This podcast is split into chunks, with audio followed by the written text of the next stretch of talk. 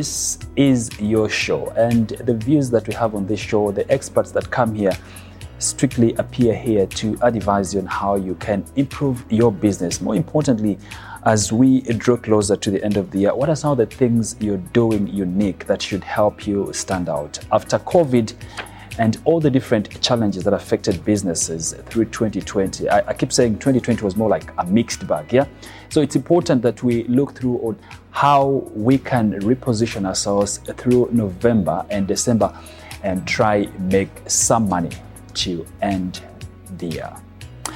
Now, quality products, once well marketed, can win clients, but innovation for every product gives an extra niche and as most customers will tell you, they'll prefer a solution oriented product. And that is why, on how to make money this week, we are revisiting a movable cottage that, through innovation, is giving a tourism sector a new look.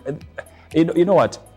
This particular idea by uh, Amos Wekesa is, is one that I think if the tourism sector can embrace entirely, we could cut out that space, but also have more people take it up. Just imagine having a cottage that is movable depending on where you want to have it.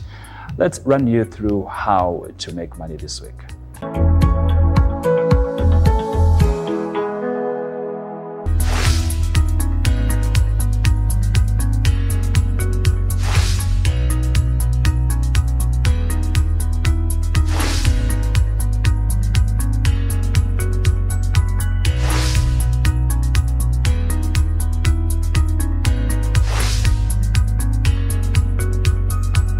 It was important for me as a Ugandan to be one of those people that actually own accommodations in national parks of Uganda. At that, time, that time, 2006, there was hardly any Ugandan who owned an accommodation inside the national park in this country.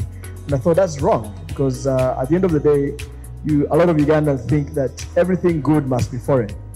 You know, we, the foreigners must own the banks, they must own the telecoms, they must own the construction, they must own. So a lot of us Ugandans have very small dreams. Our dreams are you know, go to school, get a university degree, get a job after a job, um, get a piece of land, buy a car, marry, and wait to die. That cannot be a dream for Ugandans. And that dream is what has made this country suffer over years. That dream has made us look bad. That dream has given us a bad image across the world. And yet, God has given us one of the most beautiful countries in the world. He's given us so much resource below our soils. Given us so much resource uh, in our soil and below, below, below the surface. A lot of opportunities on the land that so many countries like Dubai would dream to have. And it is us to be able to take advantage of the opportunities that God has given us uh, in terms of great weather, the amount of water bodies that we have in this country, uh, the amount of tropical rainforests that we're destroying right now, uh, and the only way those things are going to be protected is by us having to have ways in which we can earn from them long term as opposed to just cutting them down. How do we earn through those things? Is by through tourism. If you look at this country, we've got 10 national parks, 12 game reserves. Those are wildlife based attractions. But the biggest attractions in this country are not national parks. The biggest attraction in this country is actually weather we have an average of 28 degrees centigrade average uh, across the year. That's the best weather averagely in the world. And when you look at tourism worldwide, the number one factor that people consider when they're traveling is actually good weather. Two, us, the people with our cultures, the friendliness that we don't take advantage of as Ugandans is much bigger than the national parks. Our water bodies, there's no country in Africa that has got as many rivers and freshwater lakes than Uganda has. Now, that's just an attraction that we've not taken advantage of. Anyway, let's go back to business. 10 national parks, 12 game reserves. We have less than 1,500 rooms in all of them combined. If you go to Kenya, Masai Mara, which is maybe 2,500 square, square kilometers alone, probably by the end of next year, we'll have 5,000 rooms. Now, one national park in Kenya will have three, four times the amount of rooms that this whole country has got. What does that mean? It means that we have not done enough to build, but at the same time, it gives us an, an opportunity as Ugandans to think about investing. We should be waking up and, and invest in these national parks. Now, it is very difficult to try and raise capital in this country. I was blessed that I started out as a sweeper, became an office messenger, became a tour guide, and became what I am able to do today. But it's taken me 26 years of hard work. Now, to build that capital has taken me all these years. Now, an average guy may not necessarily have all that time to be able to build or have those 25 years on them to be able to build those, uh, to, to build this whatever I've been able to do. However, we have a country that has people with a bit of money here and there, but cannot put up one full entity. People like myself as entrepreneurs, not just in tourism, must because I'm quite a number of guys are watching, and those who are entrepreneurs, entrepreneurship should not be a very selfish approach. It should be an approach like this where you create an environment where everybody can come and be able to showcase their opportunities. Now, as Amos, I still believe that the best way to grow is to grow with others. So when we had a discussion, I said, okay, I have already locations across the country. Some already built, some aren't built. So we're going to start building those that aren't. I could, over time, build the things myself. But if I get more Ugandans buying into having a container, for example, the first 10 containers are going to go uh, to Simba Safari Camp. Simba Safari Camp is already established. It has a restaurant, has management, it has swimming pools, has other rooms. Now, if a person buys one container, they'll have a code to their room and they are allowed to sell that container once a year, one month in a year. So you can come either stay there with your family or just enjoy. The rest of the time, you'll be able to sell it to clients. So we'll be saying that we're getting clients and they pay, may pay $150. That will include the construction, I mean, it will include the maintenance, cleaning, uh, the restaurant running, the cost of electricity and everything else. The owner will probably carry home about $50 a night it's occupied. Uh, you do the mathematics and say, all right, I will probably invest, um, uh, I'll probably work 100 days in a, in a year out of 375 uh, days, uh, 165 days, whatever it is.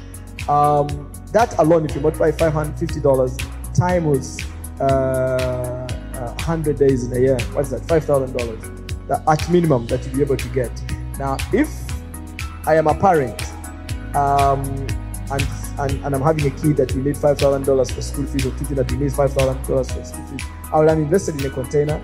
At the same time, uh, I'll be able to raise school fees for my children for, for that period of time. Now, for the amount of money you invest, our ask will be very clear.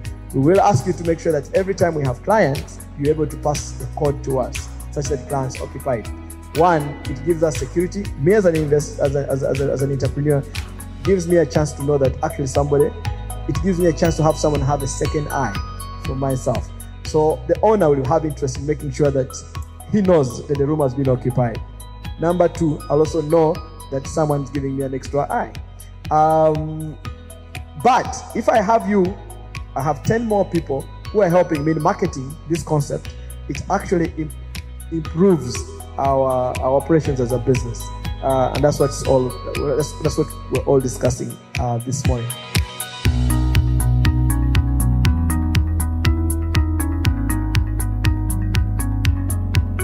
If you don't dream, your children will have no dreams. You, the uh, grandchildren will have no dreams. So people like myself, sometimes you work hard not because you want to eat. I stopped thinking about my basics becoming hard for me a long time ago after I worked hard. Right now, the thing is, I work hard because I just want to be a good example if I can. And I've reached a stage of takeoff right now in terms of business. And this stage gives me a chance to be able to, you know, encourage people to do uh, things we're talking about this morning. We gotta dream we have to aspire for bigger things. Now, uh, it also takes two, two, types of people. One, it takes the investor who thinks long term, uh, because one of the challenges for Uganda, one of the reasons why we don't grow, is that a lot of people think that I need to invest hundred dollars and I need to make hundred dollars the same day. That's not how life works. You know, I was yesterday, yesterday I was writing on my Facebook page that Bolt says I trained for four years to run for nine seconds. Some people we'll do something for two months, and if they don't see returns in those two months, we take off. That's how we think. And that's actually, it describes who we are as a people, generally speaking. So the investor might think long term. I mean, the, the, the, the investor might think long term. Then you need an entrepreneur. So an entrepreneur is the guy who puts the whole concept together. For example, with these cottages, they're going to be put at Simba Safari Camp. the marketing is going to be my responsibility. The running of the place is going to be my responsibility. Why? I have history, I have proof. 12 containers are being uh, produced, like Prosper has ably talked about. So you'll be able to talk about it's, good for the environment. Number two, they're quicker to put together, especially after you are finished with the prototype, like we have. It's, it's quicker. Number three, if you want to uh, turn the site into something else, it's much easier to shift your container to another place. So there are factors like that that are, that are very important because uh, the tourism industry, specifically in adventure environment like national parks, um, things change very fast, and sustainability is such an important element. Uh, Prosper has been to some of my lodges. If you look at Simba Safari Camp and Elephant Plains in Queen Elizabeth National Park, the time I took over that place, those were cotton gardens. There was no single tree on the hill. And right now is a forest. Actually, when you pass on the road to Bwera, you may not recognize the Simba Safari Camp next door. But it was only, um, it was cotton. Uh, if you go to Primate Lodge, where we built all the lodge, all the rooms, it was grassland. If you go there right now, 100 meters, you won't see it's just tropical rainforest in the last 16, 14 years. So, and that's what attracts people. And those trees act as habitats for birds, for primates, for big mammals like the elephant, forest elephants, uh, buffaloes. These are very important uh, attractions for, for, for the country. Now, like I said, if anything comes up and you want to transform the place into anything else, it's easier to get up, carry a container, take it to another place. If your interests are, are done in a particular area and say, I am done with Queen Elizabeth National Park and I need to invest, say, in Jinja, it's much easier for you to go to Jinja, uh, buy a piece of land on the Nile, and be able to invest. And I tell you guys, young people, listen, listen. 16 years ago, I went on the Nile and I was buying land at $200 an acre in Jinja. And I remember telling friends of mine, and I said, in Egypt, if your great great grandfather never bought land on the Nile, you cannot afford to live probably even a kilometer away from the Nile. We have the Nile here. We're all in Kampala having fun. But you go to Jinja now for 30 kilometers. It's actually called Muzungu I think out of 10 or 12 Ugandans who are on the waterfront, I took eight of the Ugandans. And it took me so much to convince them that it's okay, that the Nile is such an important element. When you go to Europe or US, I go to, I do, I do a lot of marketing myself. And you convince people that actually the Nile starts in Uganda. People think you're so patriotic that you can lie for your own country. That's how bad it is. Now, you guys, the English took 200 years just to looking for the source of the Nile. That's, that's, what, that's, that's, that's what happened. So think as a people along the Nile, buy anything that you can get your hands on, all the way to Nimule. And the farther you go, the better because it'll be cheaper. 16 years ago, when I bought that land, no one, not many guys were, were, were interested in it. Today, even if you came with $50,000 each acre, I can't give it to you.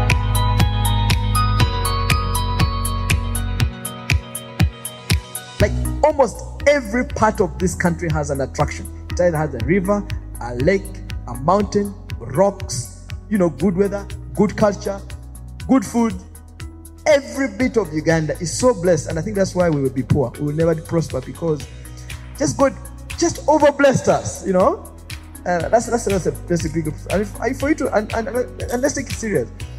Uganda has 48.9 percent of East Africa's arable land. You get Kenya, Tanzania, Uganda, Rwanda, Burundi put together.